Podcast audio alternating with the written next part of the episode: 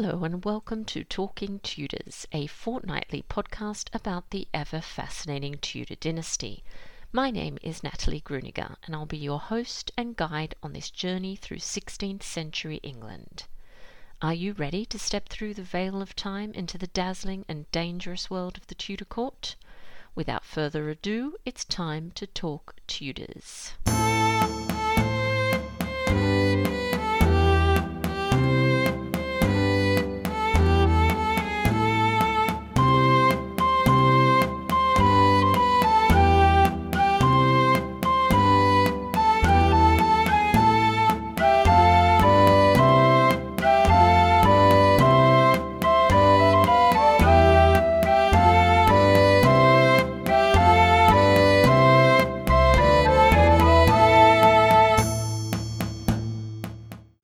Everyone. Welcome back to another episode of Talking Tudors. I'm your host, Natalie Gruniger. Thank you so much for joining me today. I'd like to begin by thanking the sponsor of today's episode, Sandra Byrd, author of the Tudor Ladies in Waiting series. A rich alchemy of fact and fiction, these critically acclaimed books chronicle the glittering court lives of three queens and their closest friends and companions. The novels brim with heartwarming and heartbreaking circumstances and heroines who choose lives worth risking for. Book 1, To Die For, follows Queen Anne Boleyn through the viewpoint of Margaret Wyatt. Library Journal awarded it a Best Book of the Year pick and said the novel brings history to life in exquisite detail. Book 2, The Secret Keeper, uncovers love and betrayal in the life of Queen Catherine Parr. Library Journal calls this book atmospheric, full of twists, and a must read for Tudor fiction fans. Finally, Book 3, Roses Have Thorns, draws close to Queen Elizabeth I through Ellen von Snakenborg, who transformed into Helena, the Marchioness of Northampton. I loved all three books and found this concluding one masterful, impeccably researched, and deliciously detailed storytelling. The series is available at Amazon.com. I'd also, of course, like to acknowledge and thank the wonderful listeners who continue to support my podcast on Patreon and extend a heartfelt thank you to everyone who's taken the time to rate and review the show. As an independent podcaster, this really does mean a lot to me. If you love the podcast and you never miss an episode, I invite you to join the Talking Tudors patron family. Visit patreon.com slash talkingtudors for more information. Join the Talking Tudors patron family, and in addition to receiving lots of Tudor themed goodies, you'll have access to patron only monthly giveaways. February's prize is a copy of The Queen's Frog Prince, The Courtship of Elizabeth I and the Duke of Anjou by David Lee. Thank you so much to the author for sponsoring this wonderful prize. You can also support the podcast and share your love of Tudor history with the world by buying Talking Tudors merchandise. There are a number of designs and products available, including phone cases, mugs, notebooks, and apparel. Check out all the products at talkingtudors.threadless.com. I would love to see pics of you wearing or using your Talking Tudors merch, so please do tag me on social media and use the hashtag I love Talking Tudors. Now, on to today's episode. I'm thrilled that joining me on the show to talk about Hever Castle's new exhibition, Catherine and Anne, Queens, Rivals, Mothers, are Dr. Owen Emerson and Kate McCaffrey. Our conversation's coming up straight after this short musical break, courtesy of guitarist John Sayles.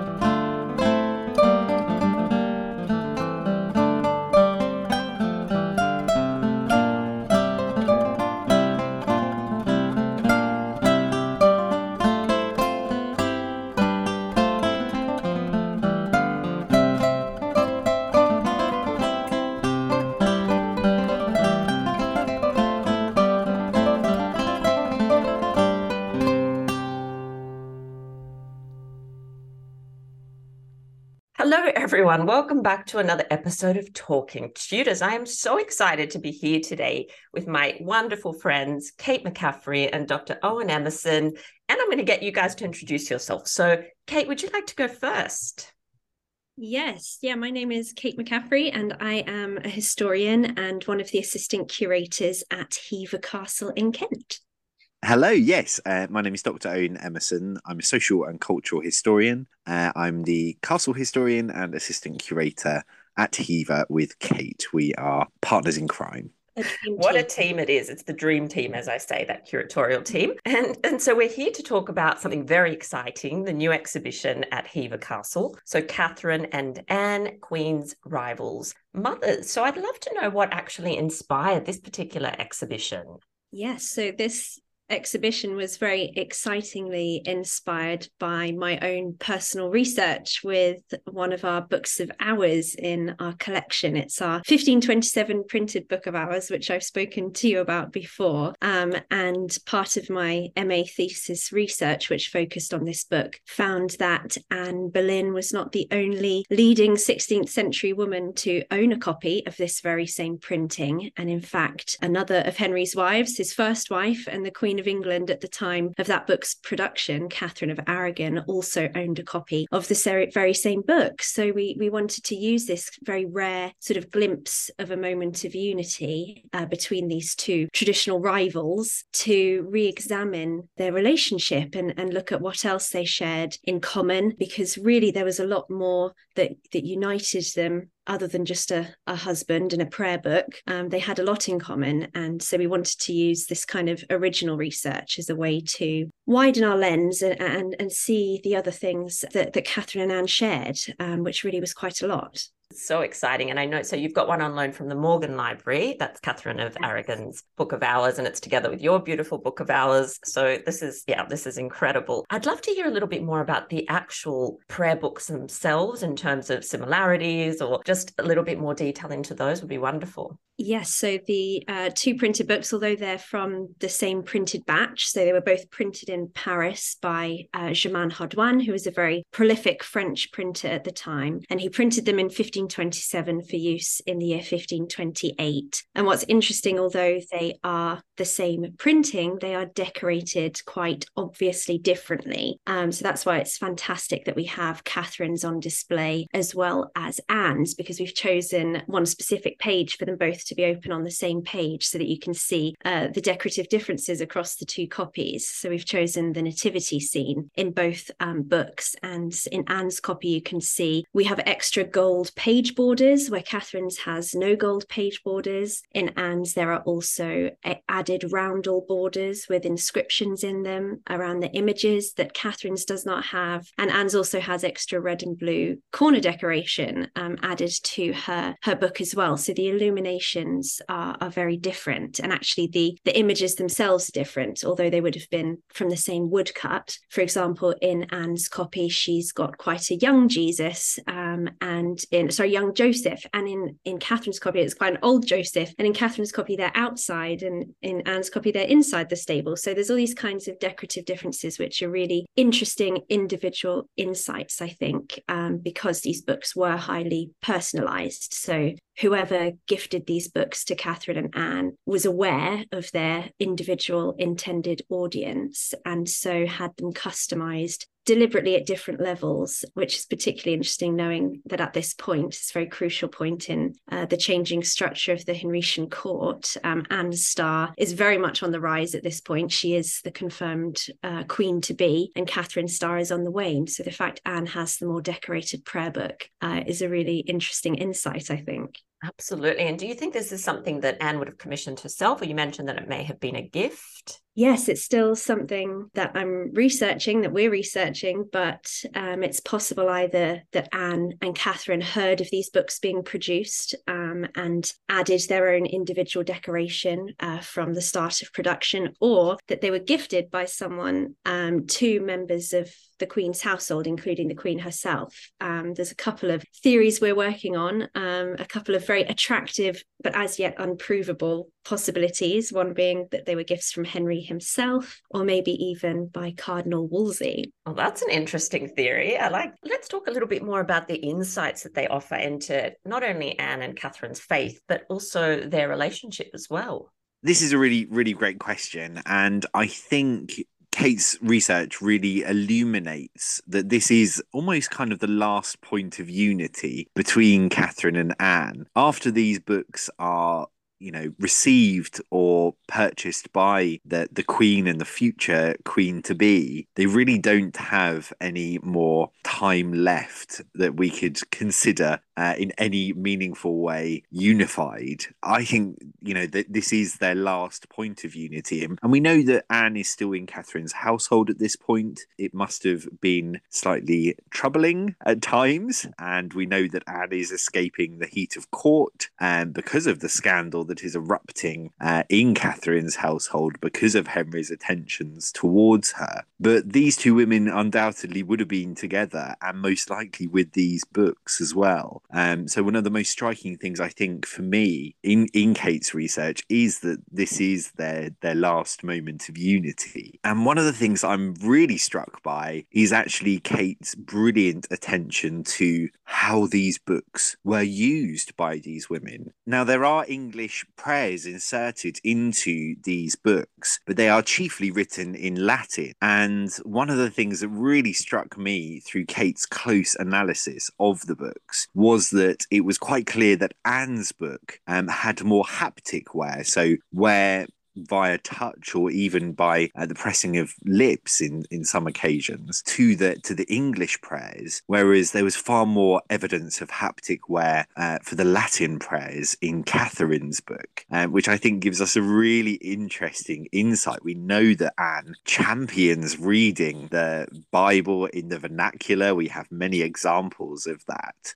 Also, I was struck that this actually talks also about perhaps a more overlooked aspect of Anne Boleyn's faith, and that is that to our eyes, it probably would have looked entirely conventional. And Anne, I think, as a reformer or someone with reformist leanings or uh, an open eye to it, must have had a very good understanding of the the traditional approach to faith shall we say the the typically catholic approach. So actually you know this is a this is an entirely traditional text isn't it kate? So the fact that anne owned number a number of these texts um sort of challenges that overly simplified shall we say lens that has often been placed on anne as a you know chiefly a reformist. Actually she had a really really good understanding of traditional catholic belief uh, in order to know how to how she wanted it to be reformed. I think that's such an important point just to to emphasize there because I think these it's often overlooked in our understanding of Anne's religious beliefs. You know, when I've read books and articles specifically about Anne's mm. religion, often her use of books of hours is not examined or not focused on as much. And I think it's because it actually bucks the trend of what we know of her as this reformist. Um, but but it's so prescient what Owen said there, which is that Anne's interest in reform has to come and is rooted in a genuine interest in Christianity in general and in the traditional religion. She has to be deeply knowledgeable knowledgeable about the, the traditional religion in order to know what she wants to reform. And I think that's something that's often overlooked. And I think her use of several books of hours, we are lucky enough to have two at Hever, um, are, you know, it's a really important tool for us to remember that actually maybe the pace of her religious development was not as obvious or fast or explicit as we've maybe thought in the past and haptic wear that that Owen mentioned as well is is a really interesting uh, part of the books that that I love particularly um, that there are these decorative differences, but there are also differences in how these two women used and loved their books. Um, and it's fabulous that you can see the literal remnants of that on the pages today. You can see the marks left behind from the grease and oils on their fingertips and where they've folded pages down and the parchment's creased from reading or, or the text has been rubbed while they've been reading. It's just, they're some of my, my most favorite um, intimate insights, I think. That is utterly fascinating. That really is to think of them using the books in that way. And I think people are always really interested in how much time people have often asked me this, and it's a tricky one to answer, but maybe one of you would like to to talk about this. How much time someone like Anne Boleyn or Catherine of Aragon would have spent in religious acts. So, you know, my understanding is that it's a, a very large part of the day and it's sort of the backbone to everything else that you do. But perhaps you want to talk a little bit about the different ways that they are expressing their faith at this point. Yeah, I think, I mean, books of hours in their title are books that were meant to be uh, read and prayed with at certain hours of the day, at the eight canonical hours throughout the day that were based on the kind of religious life of monasteries. And books of hours were made to be more accessible versions of that religious routine for everyday people um, or everyday people who could afford a book of hours which was not your your average person. Um, so i think it, it's really hard for us to grasp like you said it's it's really crucial that that we try and understand how much religion governed their everyday life whether that was uh, more in a traditional vein like Catherine or a more reformist one like Anne. Um, every that their whole daily routine for, from from waking to going to bed was governed in some way by the routine of, of, praying, of chanting, of going to chapel, of group religious activities together. I think is really key when we're looking at at women in history and particularly women at court at this time. It was an appropriate way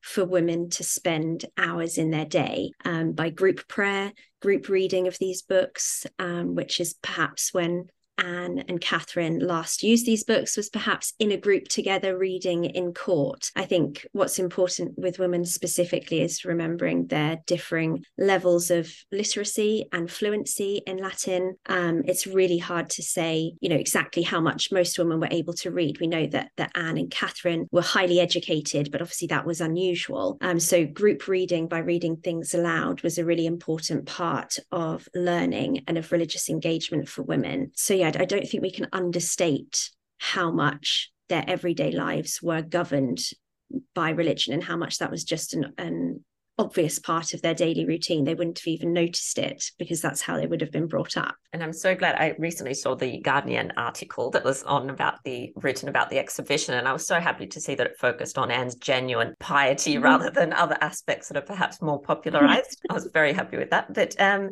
the other thing I wanted to talk, maybe Owen, you'd like to tell us a little bit about, you know, we often pit these women against each other. And I know Kate and I have spoken about that before. But what similarities are there between Catherine and Anne that perhaps we haven't focused on sufficiently up until this point? you know, I think there are a huge amount of similarities between these two women. They may not have agreed on the reformist leanings that Anne entertained, but my goodness, could they talk faith together? They both had a very deep and very meaningful relationship with God. And I think both were incredibly pious women. Piety and and Anne Boleyn aren't, as you say, um, particularly synonymous, and they should be because you know I think all of Anne's decisions, all of her, I, I don't even want to call it game playing. I, I, I believe that Anne Boleyn's relationship with Henry VIII was sort of shaped by her faith. Actually, we, we're often encouraged to believe, for example, that her not putting out was some kind of gay. Uh, actually, I think it's far more to do with um, her faith and and uh, the fact that she didn't want to have sex before marriage. So yes, I I think we often deny Anne a genuine uh, religious experience, whereas we almost burden Catherine with only looking at her as someone who is pious and sad, and there was far more to Catherine of Aragon than that. So they they are they are often um, on on a pendulum, I think, and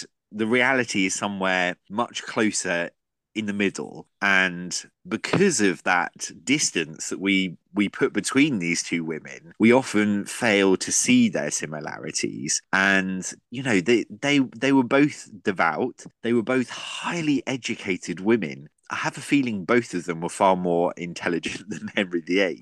Um, I can guarantee I that, that Owen. I I think that could be an issue at times. I really do. Um, they were both incredibly cultured. These are women who, um, for example, are leading, I would say, leading lights in terms of the arts, mm. in engendering uh, serious patronage of artists and musicians. Um, these are Renaissance women. Um, Henry is, you know, the, famed for trying to be this Renaissance king. He had two queens, you know, his first two queens at least um, were incredibly cultured women. So I think they had a huge amount in common. And we often overlook those crucial years between 1522 and the moment whenever it was that Henry first turned his, his attentions to Anne. And because there's this paucity of uh, information about their relationship, it's very easy to overlook it. Um, but the fact that Anne remains in Catherine's service during this time must suggest that they had something of a congenial relationship, at least. Um, it would have been very easy to part ways with Anne's employment because she was in Catherine's employ if they didn't get on. So we often overlook that and and i think that is because we are so encouraged to pit these women against each other and um, we are encouraged to see catherine as the the true queen and anne as the usurper uh, the whore uh, the woman who you know took uh, the king away from uh, his first wife and we often allow henry to be sort of abdicate all responsibility for what actually happened to these women as well. So i'm hoping that because of the presence of these two gorgeous books that kate has so amazingly been able to reunite in the boleyn's great chamber at hever our visitors will have an opportunity to apply a different lens to these women and actually give them both the their hearing that they deserve. These are amazing, amazing women, and we have a lot of time for them at. Such wonderful points. I, I totally agree with you. I think we often underestimate the impact that, that Queen Catherine had on a developing Anne Boleyn. You know, we talk about Margaret of Austria, we talk about Queen Claude, and rightfully so. But I think all those years, Catherine was was a very successful queen, and Anne was a very observant person, as we know. So she would have been observing. And I know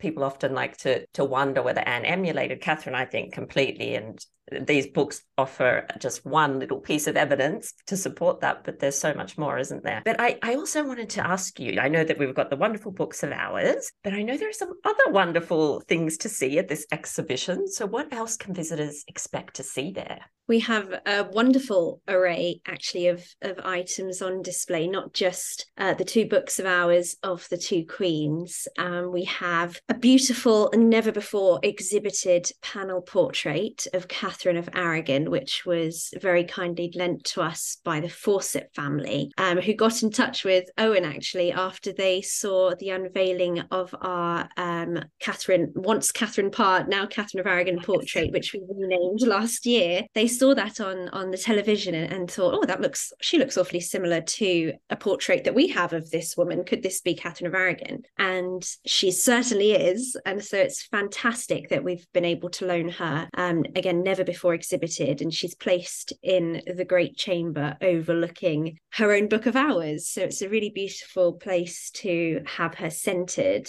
We also have um, some beautiful miniatures of the key players including a 16th century miniature of Catherine of Aragon, um, loaned to us by Dr. Elizabeth Norton, which is just beautiful um, to have on display. And we have um, a panel from Dunstable Priory with Catherine of Aragon's arms on it. So it's the Tudor rose um, combined with her pomegranate. And then we also finish our exhibition with some outstandingly made costumes from two of my favorite period dramas actually. One uh, being the recent Starz production of becoming elizabeth um, with the costumes in that i thought were absolutely fantastic. And we have um, on display one from worn by catherine parr one by edward one by mary and one by elizabeth. So we kind of translate the theme of catherine and anne in the first half of our exhibit through to the relationship between their daughters uh, in the second half. And, and that obviously is another huge moment of unity between Catherine and Anne. Maybe their most, their biggest moment of unity is the fact that they were both mothers to not the longed for uh, male heir, but in fact to two daughters who became England's first two queens regnant and whose legacies have long outlived that of Edward, of, of Henry's eventual son. So we wanted to examine Catherine and Anne's roles as mothers and map their tumultuous relationship onto the relationship of their daughters. And so we do that with the help of these gorgeous costumes um, from Becoming Elizabeth, but also possibly my favorite costume, uh, which is the coronation gown worn by Cate Blanchett in the Elizabeth films from the early 2000s. And we have the full gown uh, with all of her regalia. So we have the, the crown, the orb, and the scepter. And putting that dress together was an absolute highlight for me of the installation of the exhibition. We were just giddy unwrapping it and dressing her. She is, I mean, what a tiny waist, but my word, I would love to be putting that on myself. Uh, we, we may or may not have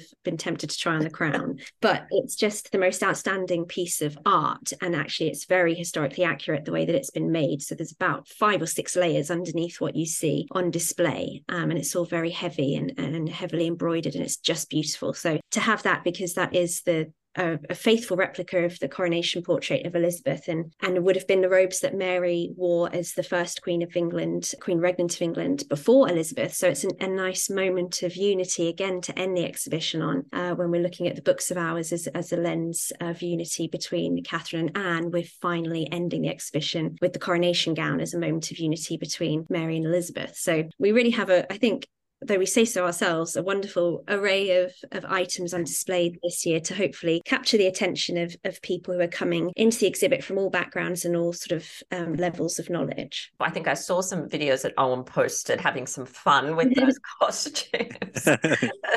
it looked wonderful. And I love how it's sort of like a full circle when you're talking about that unity. It's how you begin and end there. So that that's really wonderful. And the panel portrait, is that do, has that been dated at all? No, um, so part of the the loan agreement from the very generous Fawcett family was that I would conduct some research into the painting during its loan period with us, and I, I think we're getting quite close to finding what kind of pattern that it came from. I found another example of a portrait just very similar to it, and I have a sneaking suspicion that it may be older than the Fawcett's uh, original originally thought. So, we, yes, over the next year, while we have it in our possession, aren't we so lucky to have it? Um, we will be uh, conducting more research into it. So watch this space. Exciting, exciting! I love it, and and there are pictures online if anyone wants to go and have a look. I think oh, and you posted one, or Kate, or probably both of you posted one on social media. So, what are you ultimately hoping that visitors will take away from this experience, this exhibition? I think we're hoping that visitors will be thinking afresh about what we know um, about Catherine and Anne. We hope that people will be joining us in reappraising their relationship, in challenging the traditional narratives that have pitted them against one another, in also challenging the patriarchal stereotypes which have painted them rather one dimensionally as um, the mistress and the wife, and that's about it. So we really hope that we are tapping into this kind of I think, very current movement, which is re examining the wives of Henry VIII as individuals outside of his influence um, and of admiring and appreciating both women for being, as Owen's mentioned, incredibly intelligent,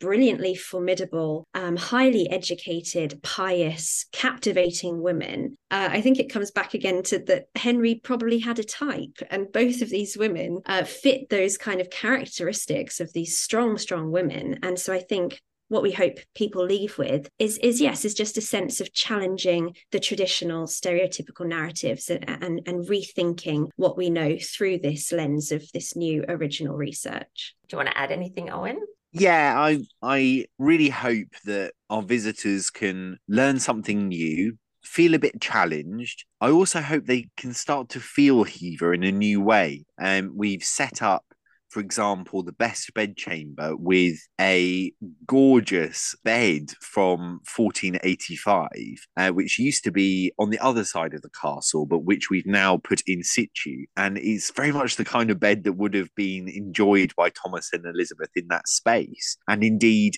during the time that we're talking about in you know the 1520s the late 1520s anne boleyn herself would have occupied that best bedchamber when she set up her own little mini court, shall we say, at Hever. And I, I'm hoping that people will start to feel what it actually would have been like. Um, so, for example, that room is set up really to acknowledge the fact that Anne was there when she had the sweating sickness. So, you should hear um, the crackle of the fire in that space. You should be able to smell um, some of the medicines that Dr. Butts would have been applying to her and actually grind some, some of them up yourself as well. And he also narrated some of the love letters that Henry was bombarding Anne with at that time. And the other thing that I really hope that people get out of the exhibition is a sense of how privileged these people were, because the gowns that we have been able to get, as Kate said, are absolutely sumptuous. They are really accurate and uh, detailed, sort of uh, re- reconstructions, really, of gowns as they appeared in in paintings. And I really want people to sort of understand that the women that we're talking about were in a a very privileged minority. There were very few people uh, who could afford to wear these sumptuous cloths and were adorned with these ridiculous amounts of jewels. And actually, I'm I'm hoping they they find it quite quite fun actually to see these kind of really faithful representations of the the kind of clothes that these women were wearing because they they're beautiful they're absolutely stunning so I, I hope there's a bit of glitz and glam uh, for people to uh, explore as well. I love it. And I love that you're engaging all the senses in that experience. I think that's so, so very important. And and you're so right. This is not just um, your average knight's daughter, is it, Owen, that we often hear about? This is a very wealthy, wealthy, wealthy family. So that is absolutely fantastic. I, I want to now move the conversation a little bit to the recent research that Dr. Simon Thurley recently undertook at the castle, because I haven't spoken to you about that just yet. I'd love to hear about this new information that's recently come to light about the history of the castle? Yes, so Professor Simon Thurley did come to Hever Castle a good few years ago now. It was actually before I joined in this capacity. Um, and he did a really wonderfully in depth uh, survey, architectural survey of the castle, um, and has, through his research, uh, given us a lot to think about and to use in representing the castle over the next few years, which is going to be a huge project uh, and very exciting project moving forward. But he's both given us uh, completely new things that we never considered before or never realized before but also confirmed uh, potential theories that we had about about the castle's history. Um, a few big ones spring to my mind and that is uh, the date of the original castle itself which he has given us to 1383 as opposed to 100 years before. And this means however that the defensive features in our gatehouse uh, which are all largely original which is fantastic he believes to be some of the oldest working defensive features, such as the portcullises in Europe, which is just an incredible incredible claim um, for us to use and to celebrate. So he's really fleshed out um, the medieval part of Hever's history, um, but he's also given us uh, depth to what we know about Hever now during the uh, period, our most famous owners, but also brought to the forefront, I think this is Owen Nice personal favourite part of his research, another wife of Henry VIII and another Anne, Anne of Cleves, and the importance of her tenure at Hever which lasted for 17 years. And he's shown us that three key additions to the castle that you still see and walk through and love today as a visitor were made during Anne of Cleves's tenure. So we know that she made some huge alterations to the castle, which is just so exciting for uh, what we know about our history in the 16th century and the fact that we can now, you know, very credibly claim to be the home of two of Henry VIII's wives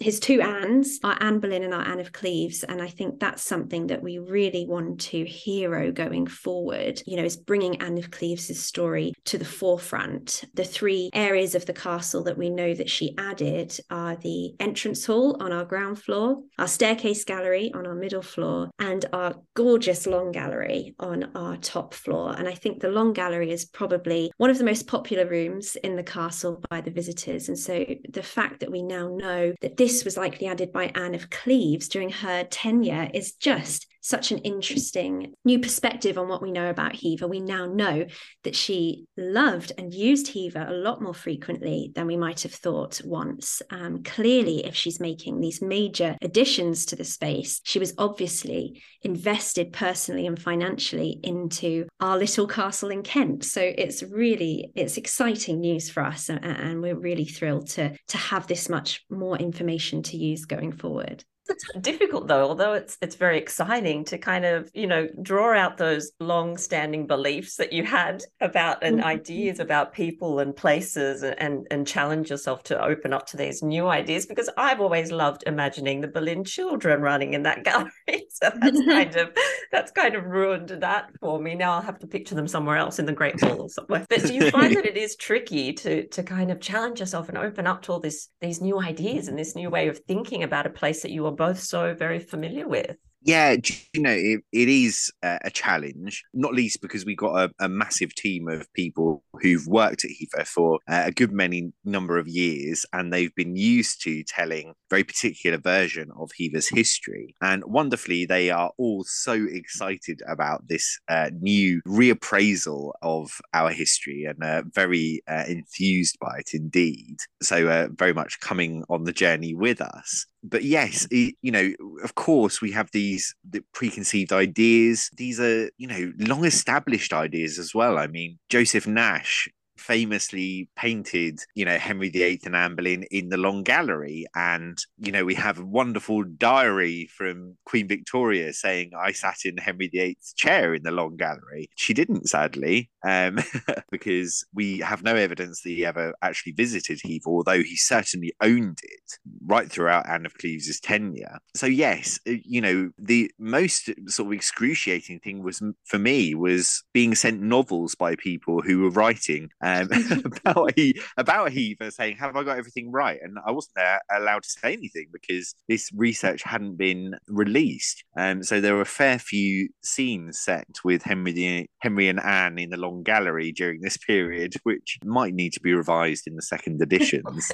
um, but honestly though we, we, you know i think the thing about history is our understanding of it changes all the time. And actually, for some years now, we have been skeptical about the claim about the Long Gallery and it being one of the earliest in England, not least because other other academics have questioned it too. I'm thinking of Rosalys Coope, who questioned it in the 1980s. So yes, th- this has been on our radar for some time, but we just wanted the the the kind of proof that we now have wonderfully. And I am so excited about actually bringing Anne of Cleves' story to the fore at Hever. When I started, the the opinion was very much that she probably didn't stay there very much. Ian, one of our stewards, very famously used to say to me, Well, we know that she was here for one day because we have one letter that she sent to, to Mary, signed from Hever. But actually, now we have a collection of many other letters that were sent to Anne at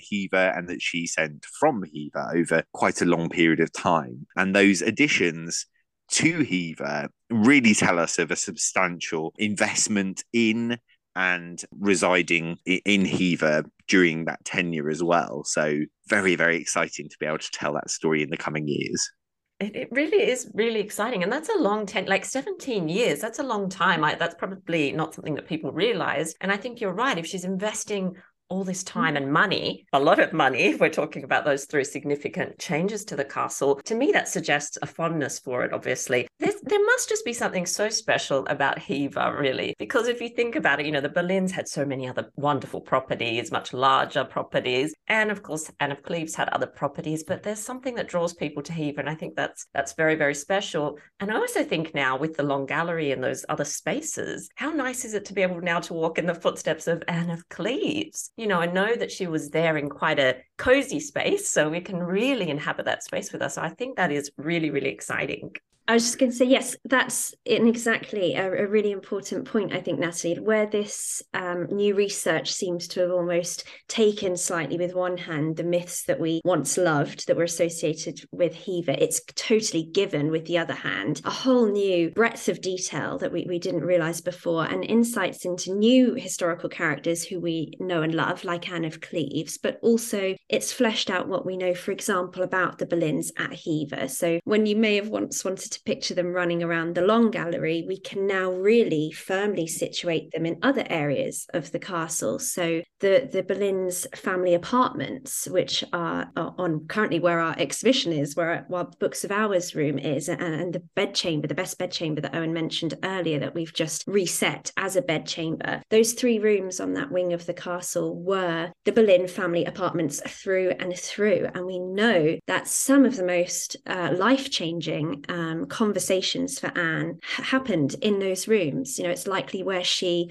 replied to the love letters uh, from Henry VIII. It's likely where she made the decision to marry him over Christmas uh, in 1526 at Hever. You can only imagine the kinds of conversations that were had in those rooms, private ones, but that had huge public consequences for the Boleyns, for England, for Europe. So, whereas in some ways, the myths have changed. Uh, it's it's just so exciting, I think, to, to, now know with more accuracy that that these rooms, particularly the Boleyn family apartments, I know Owen and I are really excited about these when we when we represent these. Um, they are are just hugely important, hugely impressive, and, and at the very heart of Hever and at the very heart of the politics and religion of the time and everything that was happening in England at that moment. Uh, so it's, it's really exciting in that way, I think. Yes, no, I I quite agree, and I think it highlights. You know, we've always had this question: how much did the Boleyns actually use Hever? Well, it turns out a huge amount. How much did Anne of Cleves actually use Hever? Much more than we thought. And actually, I think we we all should really understand why because we all love it. I mean, Hever almost hasn't changed. That's one of the key things that's come out of Simon's research. The original house is still in situ. There was always this fear that it had been reconstructed over time, or even that the Boleyns had inserted a house into earlier walls actually all pretty much dates from 1383 apart from that part that anne of cleves added and because it was tenanted out so much of its history afterwards it sort of became this sleeping beauty castle which really hasn't changed all that much at all. And you know what? It's it was just a convenient and very beautiful place to be situated. It was very close to london. It was you know a half a day's ride. So it was it was a convenient place to be able to escape the the pressures and heat of court. And it was also very manageable i mean these are wealthy people they don't need to worry about the the running of a household but I'm talking more about privacy here because mm-hmm. actually this this really is only a family property. You can't really entertain a huge amount of guests here, and of course the Boleyns have many other properties which they can do that in. But time and time again, they gravitate back to that little castle where they can be private, where they can go out hunting, where they can perhaps discuss things they don't want other people overhearing. So it really suits them well. It suited Anne of Cleves well too, or rather, she adapted it to make her suit her. I have a feeling that Anne of Cleves really starts to use Hever when the palaces of Bletchingley and Richmond are taken away from her. And of course, Richmond was famed for its long galleries. So, of course, Anne after that beautiful palace has been taken away from her by Edward's council, is going to want a long gallery at her perhaps more modest manor in Kent. So all of this history really helps us to make sense of why these people loved it. And actually, I think it's for many of the same reasons that we all love it too. Absolutely. I totally agree with you. It's just not overwhelming like some of the other locations It's so beautiful. It is like a fairy tale castle that you imagine when you're a child, you know, and you draw those castles. Can you give us a little bit of a hint to start wrapping this up about this new research? What developments will take place over the next few years? What can visitors expect? Well, over the next three or so years, we will be representing and recurating the whole castle, floor by floor, uh, using this new wonderful research. Um, and actually, the first stage of that will be finished by the end of March this year. So it's a very quick process. This first stage, we are representing the ground floor first. We're going to be going up floor by floor. So our ground floor will be represented as uh, the Astor experience. This is the floor where you can see most of William Waldorf and his family's uh, additions and, and uh, modifications to the castle. So we have this fabulous room, uh, which is very popular today, the drawing room, which was uh, represented by Astor 100 years ago, and it was once the larder in the Tudor era. Uh, but this room we will be turning back into a 1920s experience. We're honing in on um, some exciting research actually recently completed by Gareth Russell uh, in his book on the Queen Mother, um, and we're honing in on an occasion that happens at Hever Castle, and we're and we're sort of using that as as an excuse to represent the room as this 1920s drinks and cocktails experience. So the ground floor will be about the Astor experience. It's, it's really crucial that we don't lose them in the story of Hever, although we're all sort of drawn in by the Boleyns and, and the Tudors. Um, it's thanks to the Astors that we have the castle in any way, shape, or form today, really, anyway. They saved us 100 years ago. So we want that to be on the ground floor, but not losing the original usage of the rooms um, and the usage of the rooms in, in the Boleyn's time. Upstairs on the middle floor will be uh, the Boleyn experience. That's where we will be transforming the family apartments as much as possible back to how they would have looked in the Boleyn time. So I think that's particularly what Owen and I are really excited about, and that will be launching next year. Um, so we really want to make it as faithful as possible. We get one opportunity to do this, and we're, and we're really dedicated to doing it in, in the most accurate um, and engaging way possible. We'll be using things like Owen's mentioned that we currently have in the exhibition, more immersive experiences. We want to have soundscapes and smells, you know, ideally things like rush matting. You know, we want it to be as faithful and immersive as possible. And then on the top floor in Anne of Cleves's own long gallery, we will be looking at her story. And then uh, as we go through to the gatehouse, it will be looking at the medieval history. So we're almost going back in time as you go up the castle, uh, but using each space as much as possible as it would have been used in those kind of three key eras of Hever's history. So it's it's a really exciting time to be busy here. It is so exciting. I I am so excited to to head over next month and see you both again and to see the castle. But now it seems I have to come back next year as well. So thank you giving me. You do, you do.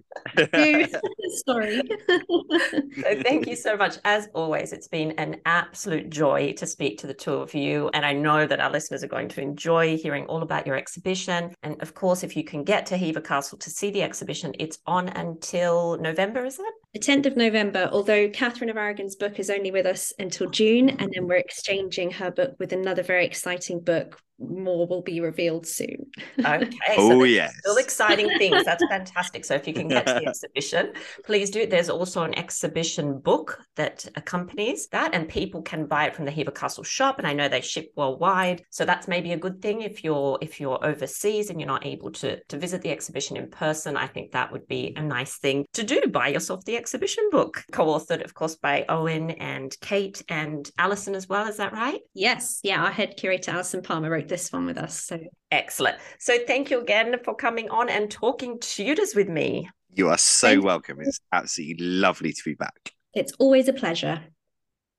Well, that brings us to the end of this episode of Talking Tudors. Thank you so much for joining us. I absolutely love to hear from listeners, so if you have any comments or suggestions, or just want to say hi, please get in touch with me via my website, www.onthetudortrail.com, where you'll also find show notes for today's episode. If you've enjoyed the show, please share the podcast with friends and family, and don't forget to subscribe, rate, and review. I also invite you to join our Talking Tudors podcast group group on Facebook, where you can interact with other Tudor history lovers and hear all the behind the scenes news. You'll also find me on Twitter. My handle is on the Tudor Trail and on Instagram as the most happy 78. It's time now for us to re-enter the modern world. As always, I look forward to talking Tudors with you again very soon.